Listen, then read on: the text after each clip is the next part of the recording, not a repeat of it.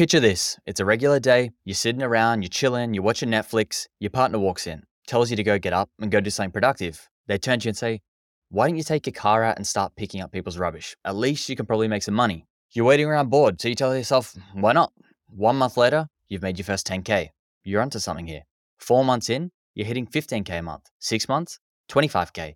18 months, $50,000 a month. In less than two years, you're on track to generating 500,000 in annual revenue. And it's all from something as basic as picking up other people's rubbish. Then you meet someone who's built the same business to $2 million per year, and they've laid out the exact blueprint for you to follow, and you're off to the races. Well, that's exactly what happened to today's guest, Miguel Contreras, the guy who's turned junk into his jackpot. Miguel's story isn't just about hauling away rubbish, this episode is packed with sales strategies, lessons on transitioning from a one person business to a high performing team, and most excitingly, Miguel's bulletproof first six month junk removal business game plan to get you highly profitable from day one and on your way to taking advantage of this multi million dollar opportunity. So if you're tired of your nine to five and itching to do something super simple, but mega profitable, Miguel's story is a playbook you won't want to miss. This is the Salary to CEO podcast. I'm your host, Jake Richards, and you are listening to the show that sits down with experienced entrepreneurs and investors to uncover their secrets on how to launch, acquire, scale, and sell small and medium sized businesses, SMBs, so that you too can make the leap from nine to five to small business owner. This episode is loaded with practical, battle tested wisdom. Miguel really knows what he's talking about, and he's got out in the field and he's done it. So let's not waste any time and get straight into it.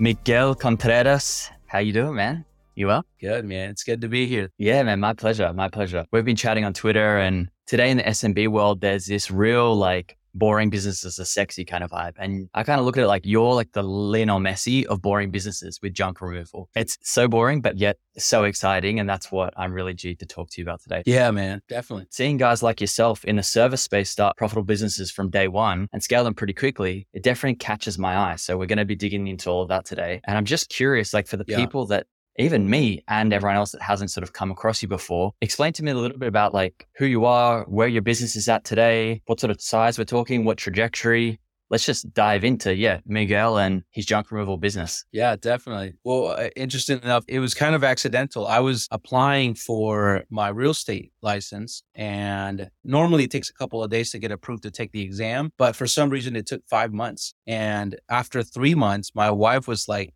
getting bored of watching me at home and i was getting bored of trying to find things to do at home. And so she was like you have a truck and a trailer. Why don't you like offer people to move stuff for them or, or something. And so I just started looking online and just, you know, just Googling and just looking into it and found out I had never heard the term junk removal. At least I don't remember hearing it as a as a thing. And I found this couple on, in California, Sonoma Strong Hauling, shout out to them, who were making upwards of 50k a month, which was just like, what? Junk removal? Just the two of them solo, just hammering it out in a truck. They had some uh, a guy here and there, but just primarily just just them two. So I was like, let me try it out. Slapped the logo together, a profile together.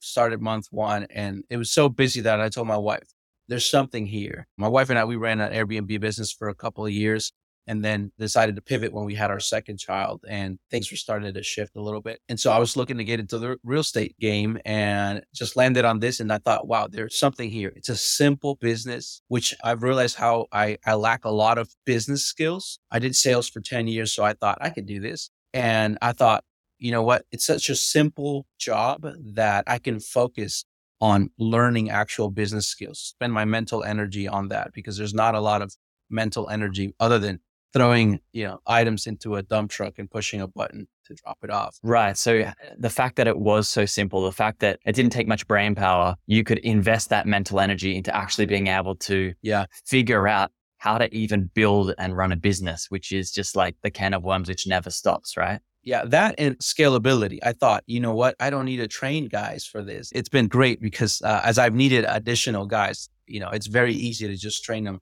in one day, just give them the basics of, you know, safety and things like that. But as I think of the future, I'm like, this is really what I need to spend my energy on marketing, systems, policies, procedures, culture building, which is what I'm really trying to to work on now. And and you know, scaling from there. Man, we're going to jump into all of that today because I think that's really exciting. I'm just curious before we move on from that point, how did you even find this couple? Was this just like, I- am I'm imagining you're maybe late 20s at that point. You've got this real estate thing that's kind of just dragging on and you're looking for something to do. Are you exploring different options? Was it just like lucky you saw a, a responsive post on Instagram yeah. and then you're off and racing and all the things kind of fell into place? How did that work? Yeah, this is a year ago. Well, a year and a half ago, last July. Okay, so it's very fresh. Yeah, I don't know what I searched, but I just found this couple and I just started looking at their videos as I was thinking, okay, I'm going to run some ads and try to find some jobs online or post on Facebook. Yeah. As I was doing that, I found these guys and then I found the whole uh, junk removal community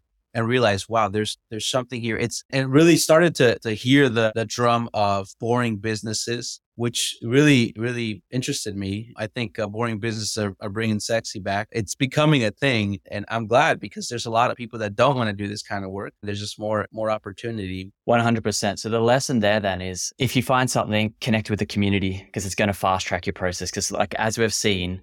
One year and a half in, you're often running, like you said, you've seen something here but I imagine without finding those people that are maybe one, two, 10, 100 steps ahead of you, then you're running into a lot of issues and stumbling blocks and just lack of clarity, right? I think once you have clarity, that's probably like the key thing. Right, right. And just see, just seeing people that it's that you know, it's possible. I met a guy. I went to a conference. Junk Con is what it was called. Damn. up in North Carolina, and I met a guy who was a pastor during COVID and lost his job and within two years, he went from zero to $2 million a year in revenue. He just, same thing, kind of very similar to me, just started within two years. He got to $2 million in revenue. I met him. I saw him. I spoke to him. I picked his brain. I was like, wow, this is, this is definitely confirming the thoughts that I had about how the simplicity of the actual job made it easy to, to grow really fast, spend that energy on scaling. It's uh, it's like the four minute mile, right? Like once that perspective is open to you, then you're like, okay, it's possible. Okay, what do I need? What do I actually need to do now in order to make that happen? Like, what was he doing?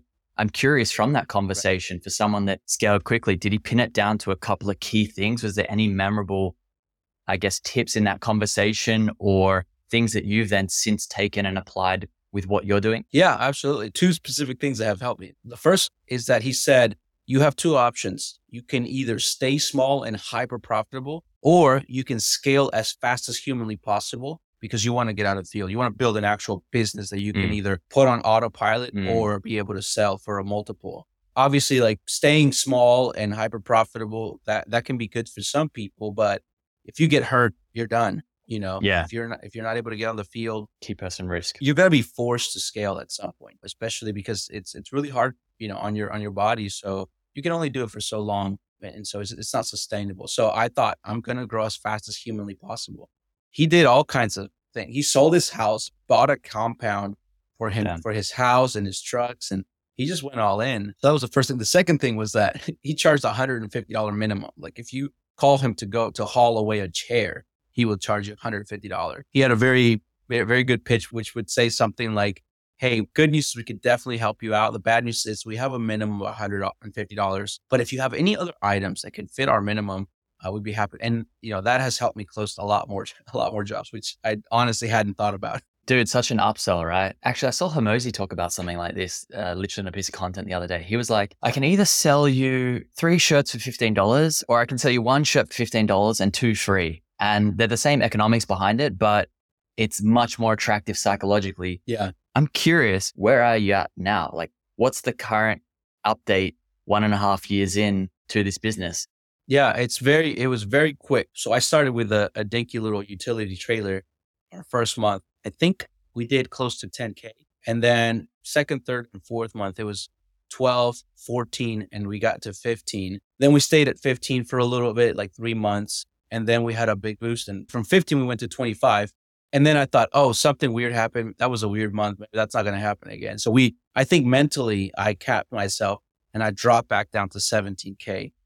Shot back out to 25 probably like six months ago. And we're on track to hit 50 this month. Damn, that's insane. Okay. So there's a few things to unpack there. One, it's all mental, right? Yeah. There's almost no difference between aiming high or aiming lower in some ways. Right. Two, I'm curious, what helped you break through that plateau? So you said like, you know, we jumped up to 25, then I limited myself, or back to 17. Then we're at 25, now we're at 50. Is this just the result of compounding effort and energy and client base? Or are there specific things that you've been doing to drive that aggressive growth in this space? Yeah, definitely. So Alex is like brilliant dude, man. I mean, if you've checked out some of his stuff, I am like testing out a lot of his uh, theories. Sales, I, I did sales for 10 years. I, I'm yeah. 100% certain sales can get you to 100K. Actually, probably 200K if you have a couple of guys, no problem. But then you really need to start to add some psychological and like marketing so, like the mental thing that you mentioned to, with my guys, we at times get into a haggling face with uh, our customers. But I tell my guys, I'd rather lose it than mentally let you or me or the whole company lower our prices because then it's a lot harder to give a higher price if mentally you already lowered the, the standard.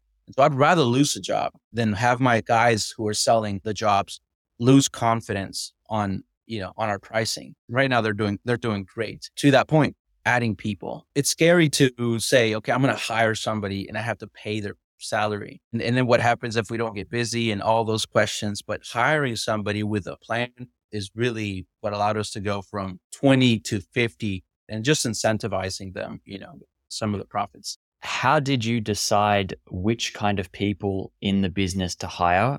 It sounds like you've gone for a bit of a hybrid. I heard you say something there where like someone's doing sales and they're also running a truck. How are you kind of approaching this and what's it currently look like?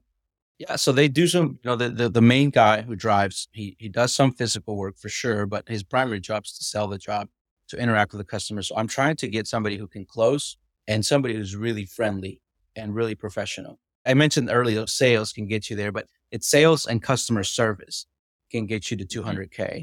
And so I'm trying to just replicate that. You know, having guys who can sell and who can do great, great customer service so that we can charge the prices that we charge. You know, we bring a lot of value to the table. Those two, they, they do some physical work, they do sales, but I'm trying to also boost our sales by creating a culture of sales. We're just doing that this week. Every week, we're going to start to have a theme because I've realized I'm asking my guys a lot, a lot from them, you know, and the only way to ask them for more things is to give them the tools to be able to do them we were running Google ads. We are running Google ads. And I turned them off for a little bit because I realized that they were very expensive and close to not making money.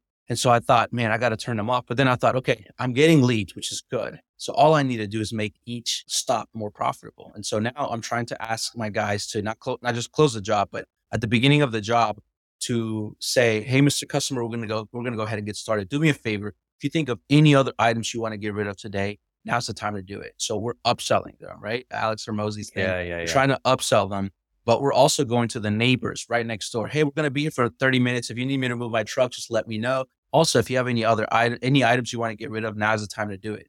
So now each lead that's costing me whatever it's costing me, you know, close to a hundred bucks sometimes can be a lot more profitable. Uh, and now we have profitable leads just you know problem solved i love that man i love that I, I, I did hear something it might have been Min again he was talking about um at the start of anything new, like a new marketplace, whether that be Facebook ads, whatever, just the fact that you've got the first mover advantage puts you in a place to kind of dominate. But sooner or later, it becomes more and more squeezed. But all that means is that you need to actually monetize better on the back end, meaning that you need to be able to provide more value and th- therefore capture more value from that. And that sounds like exactly what you're doing there. But I mean, the neighbors is a genius one. Is that just something that you brainstormed? Is that something you heard from somewhere else in the communities? Yeah.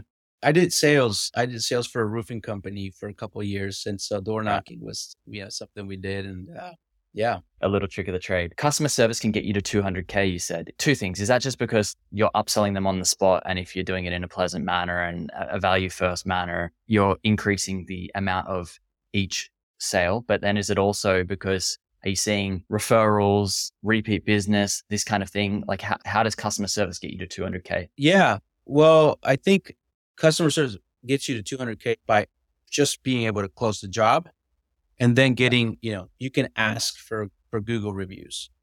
The, the whole upsell thing, we're, we're just starting to do that like as a, a couple of weeks ago. So I'm hoping to get another 20, 30% upsell on each, on each stop. But the customer service just really helps you to close the deal. If you can become their friends, my, you know, I tell my guys like, Hey, just make friends with them, and then you know, Yeah. it's smooth sailing from there. So great customer service allows you to close.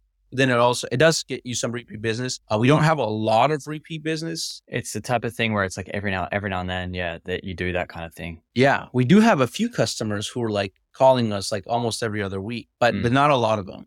But it does allow you to close the job, and that allows you to get a good reputation. I tell my guys, hey, look at them in the face and just say, hey, we're a new company. This really helps us out. Would you mind leaving us some feedback? 100% human connection, right? Something that just came to my mind as you were saying was just the, the idea of maybe you've considered this, but the idea of partnerships. I was thinking, like, who else has these networks of people that you're trying to access? Like, what other businesses are sharing these customers? I was even thinking, like, removalist companies.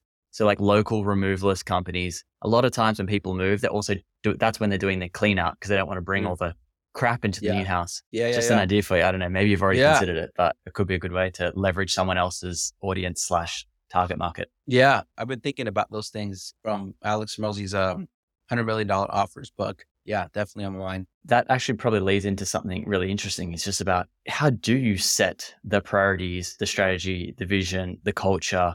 There's a lot happening in a new business. You're one and a half years in, you've already outlasted, I think it's something like 80% of businesses, something stupid like that in the first year, maybe 60, 80% no longer exists after one year. So, bravo, you've already outlasted that period.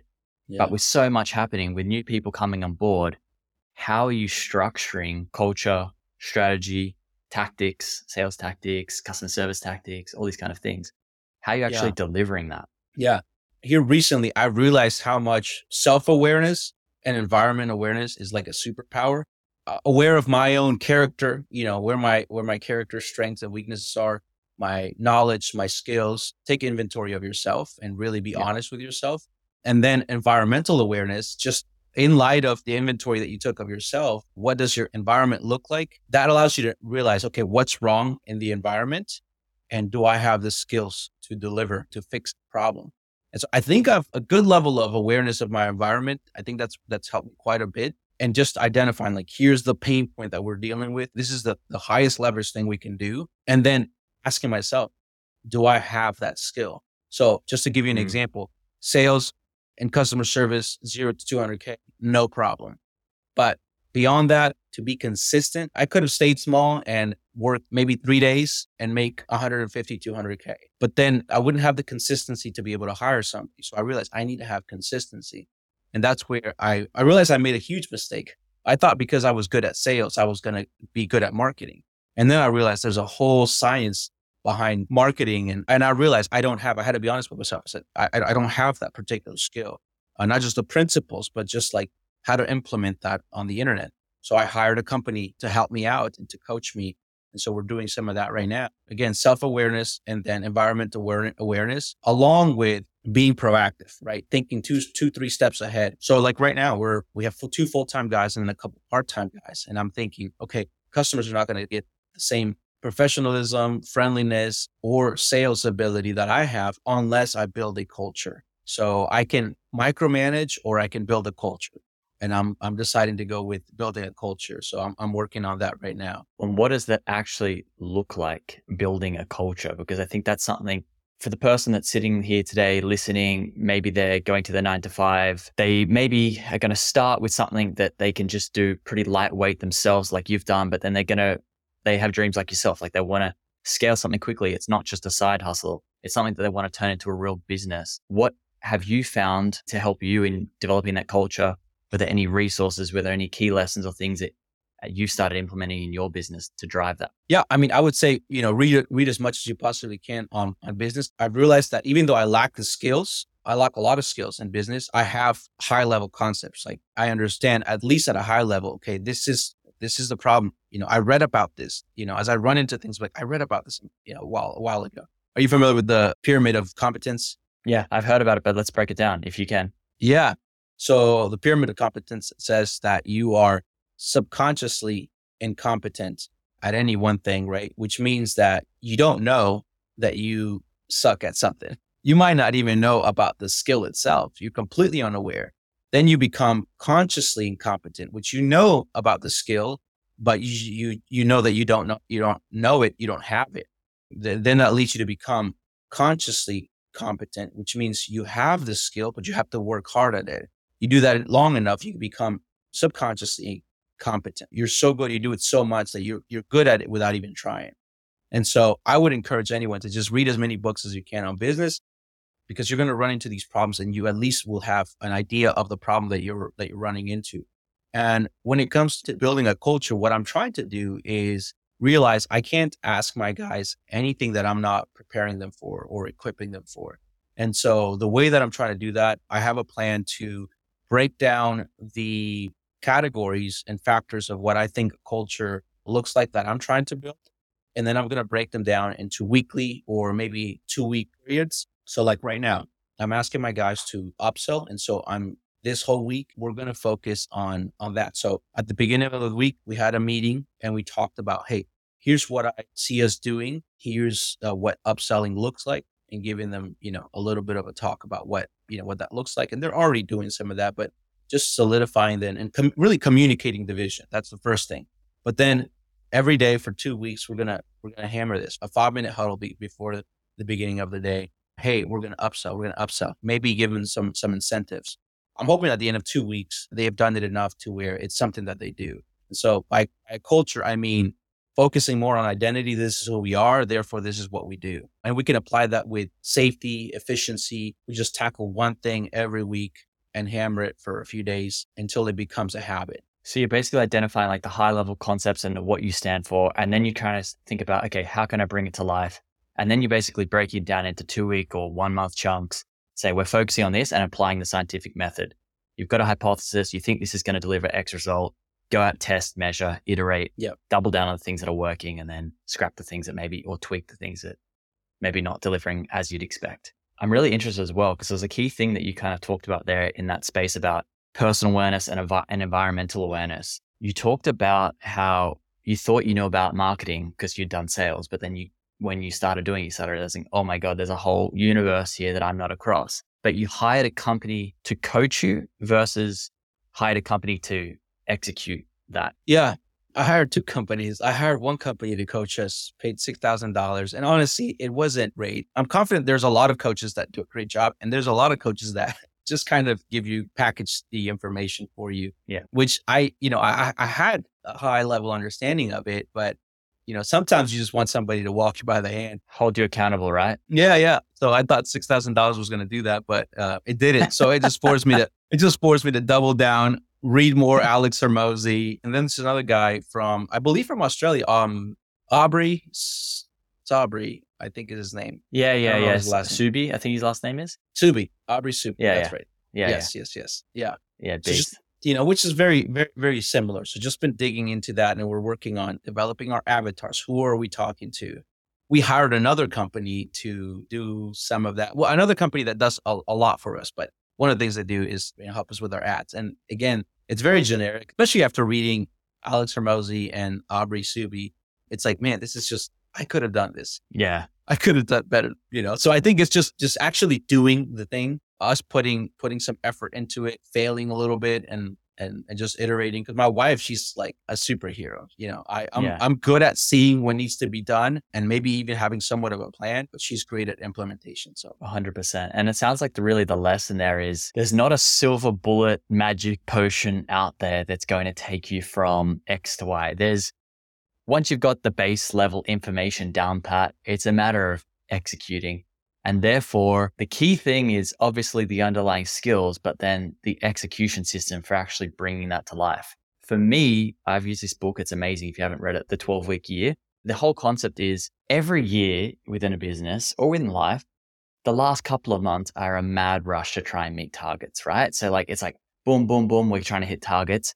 And you set these like big long list of goals. And at the start of the year, you're like, chill, you're like, I've got so much time. You kind of waste time. You're not focused. You're not directed in a, in a single direction.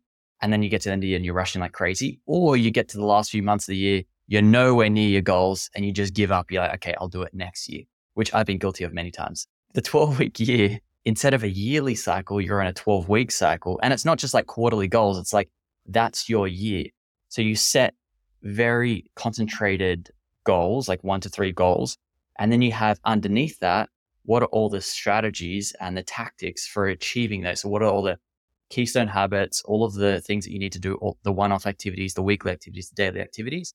outline all of those for one to three goals.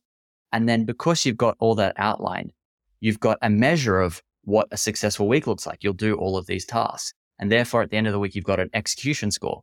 So then when you get to mm-hmm. the end of your 12 weeks and you're like, have I achieved my goals? Yes, no. If yes, great. If no, that means that either is it A, you had a bad plan. Well, if you've done all the things that you set out to do, your execution scores are high, maybe above 85%. Well, then your plan needs improvement or you need more Mhm. time. If not, it's just that you haven't actually done the plan, which is most of the time what the case is, right? We don't actually see the plan through and we think the plan sucks, but we're so good Yep. at tricking ourselves. If we don't keep account of everything, it's there's so many different areas that you can jump around to. And I'm guilty of it. Yeah, definitely. It sounds like underpinning that culture is systems and processes. And that's something that you need as you're starting to build out your team. And when we talk about boring businesses, this is even the boring side of the boring businesses, Mhm. but it's just like the thing that drives so much value. So, how have you started approaching as you brought more people on the different things that underpin what you're doing? So, it- maybe you started, you know, we're sending a few Facebook ads, we're getting emails, we're responding, and I just know I've got to go to these jobs at these times. Have you started to wind in systems and processes to get that kind of consistency of results, or are you running it pretty lean with your stand ups in the morning and that kind of thing? Yeah, systems and processes. I think about them in terms of efficiency. So I was talking to my wife about this yesterday, actually. Junk removal can be very profitable if you're small. There's not a lot to it. You know, you have some dump fees, you buy the equipment, but as you grow, obviously things are going to, you're adding factors, you're adding employees. So your overhead can grow. I think in terms of efficiency and profitability, as we grow, I was talking to my Mm. wife and telling her, as we grow, what we want to do is we want to make the, the business leaner because as we grow, our profits are, are more likely to shrink. But as we implement more policies and procedures and make the business leaner and more efficient, then maybe we can balance that profit shrinking because we're just going to be more efficient. Like actually, like how do we actually do the job? So I was talking to one of my, my employees, like, hey, we need an extra dolly in each truck. Little things like that that are very basic and very boring, but we really need to have an eye on. Mm, But then also like expenses. Where do we cut expenses? And then mm, having a system for upselling, which is right now, it's my main focus. When I did sales, I did sales for Verizon for like four years and I was like a top five performer. And one time I looked at my, my returns, which we get chargebacks. And I was like, oh my goodness, I had never looked at my returns. And there's just like a ton of them. And, Mm. I told my managers, like, how am I supposed to look through all of these every month? Hundreds of little items. If somebody bought a screen protector and returned it, and my manager was like, Miguel, listen, shut up. Don't focus on that. Just focus on selling more. That's the highest leverage thing you can do. All these little things, it's like you won't even think about. And so that's kind of what I'm doing right now. Like right now, efficiency looks like selling more. If I sell more, then I can counteract some of the costs that are that we're going to incur as we grow. And then I have room, I have breathing room. I'm not going to be as tight on my margins. And I have a lot more room and the funds to put into maybe an admin that can help me to really tweak some things that are going to be able to help us reduce our costs and, and that kind of thing. So That's such an awesome piece of advice because, particularly for someone like yourself, right? You're working in sales prior, working for a large organization. Now you've gone out on your own. And like that can be so overwhelming at the start because you're wearing so many different hats. You're trying to figure out what's going to drive growth. You're trying to just survive, let alone thrive. Maybe at the start, maybe that wasn't the case for you, but figuring out what are the few handful of things that drive the most difference and just silencing the noise around those and getting locked in on those few things is such a key lesson that I'm picking up from that story. It's kind of like a keystone habit. When you do a keystone habit, the rest of your day kind of flows and everything else kind of flows. If you can focus on getting those things right, the rest of things kind of flow a little bit better. And then sure, yeah, as you get a bit more scale, get a bit few more people in, you can start to attack some of those extra 1% gains here and there and pick them off one by one. But getting clear on those key things is definitely and ultimately sales, right? Yeah, yeah, it really is. The rest is just icing on the cake. We can focus on other things. And really, I think really business is about creativity. Really have to get creative about problem solving, generating ideas and how to have a great, you know, culture so that people are happy to come work out, which was interesting. I recently had a couple conversations with a couple of, of my employees who were just telling me how, how happy they were to work for which awesome. one guy was said he almost didn't take the job. It was like junk removal. Like, I'm not gonna do that. And now he's like has such a good time. He's like he he has the best attitude of any of our employees. I've never seen him upset. Yeah, just a great guy. And and I want to create a place where people are happy to work.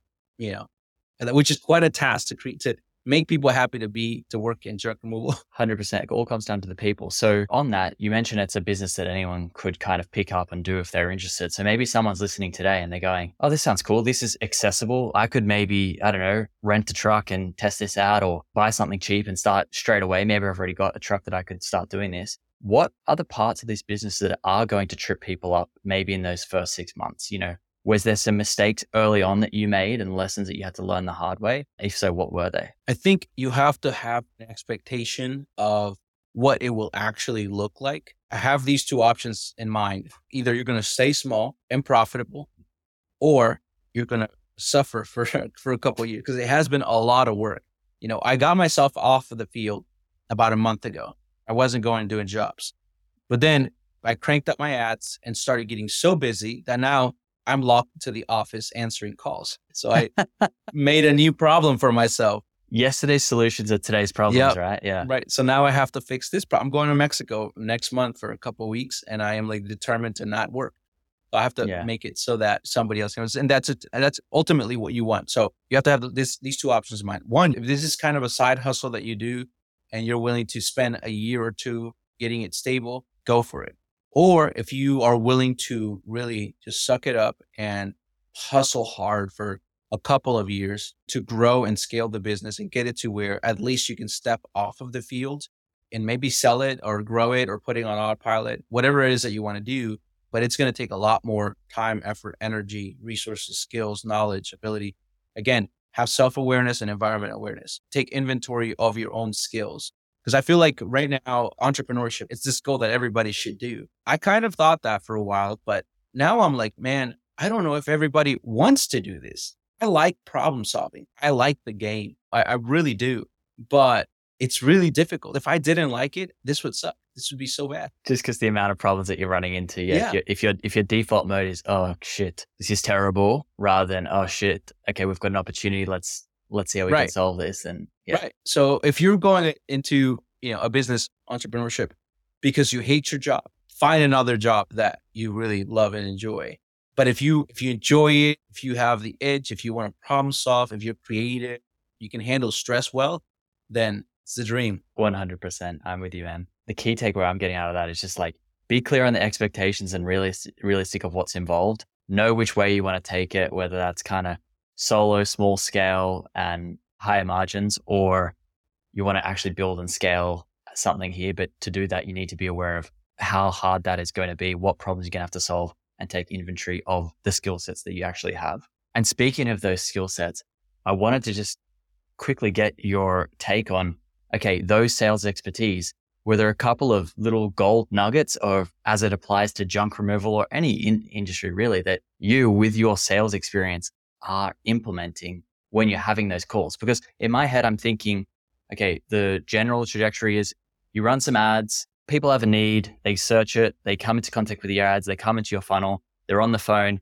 they already want you. What you're telling me is you're not just order taking.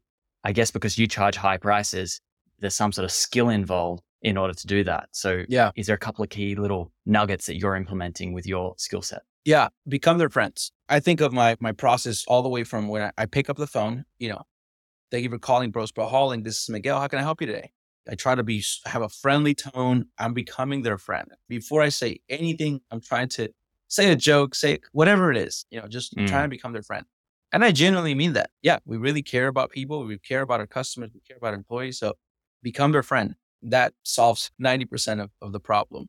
In order to charge the price that you, that you charge, you need to have a brand. You need to have your logos. You need to have your shirt. You need to be professional. You need to look like a multi-million dollar business. You really do. You can't show up with a with a beater truck and charge the prices that you want to charge. And so you need to you need to be able to do that. I would from the beginning be willing to spend money. So if you're going to start, I would say start with some margin in your life. You need to have some savings, you need to have some money to put into it and be, really be committed and be serious because the more serious you are, the more committed you are, the more willing that you are to spend the money that really it's going to take to do some of this. Google ads are very expensive. Local service ads are expensive. Yelp expensive. So just be willing to, yeah, to put what you know whatever resources necessary. It's actually leading into really nicely into my final question, which is kind of like the key steps for someone that's looking to get involved in something like this. For someone that's listened today, they're like, okay, I can see myself doing what Miguel's done.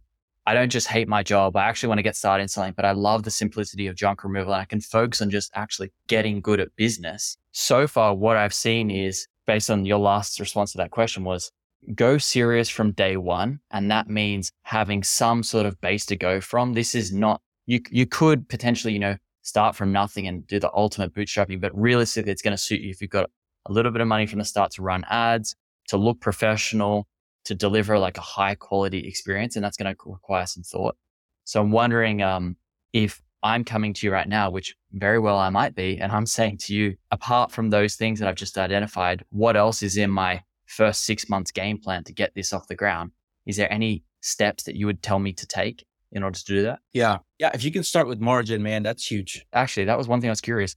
What is at the top end, you're doing it yourself, and what is, you know, maybe you've got a team, and obviously that ranges depending on some of that upselling we spoke about, the prices that you're charging, but what are good things to aim for in both of those kind of different models, whether it's solo or team based? Yeah. So I'll just kind of give you a rundown of our process. And this has been huge right now that I have two people on the field. So I have two trucks and two trailers on the on the field, which has been super helpful because when customer calls, they try to get an estimate over the phone and eh, you're, you're tempted to do that. But the moment you give a number, you're like, okay, let me call somebody else and get more pricing, you know, mm-hmm. and hopefully you won't be the cheapest. So unfortunately, people can sometimes go based off of price and get a crappy experience. So what you want to do is get out on the field hi, this is Miguel, say your introduction. And when they say, oh, I got a couch, I got this, I got, I, I want taken away, ask them for their name, address. And as soon as they say their address or the city that they're located in, oh, hey, Mr. Customer, especially if you're new, you, you're new, you have a lot of time, you don't have a lot of jobs.